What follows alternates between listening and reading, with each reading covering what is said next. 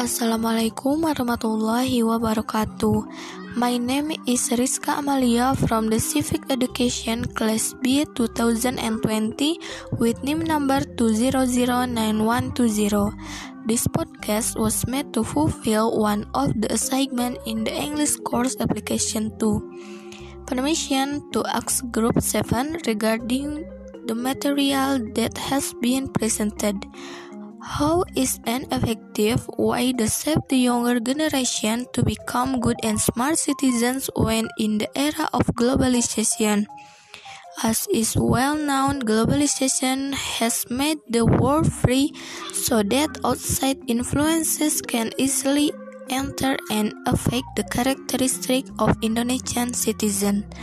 Thank you. Wassalamualaikum warahmatullahi wabarakatuh.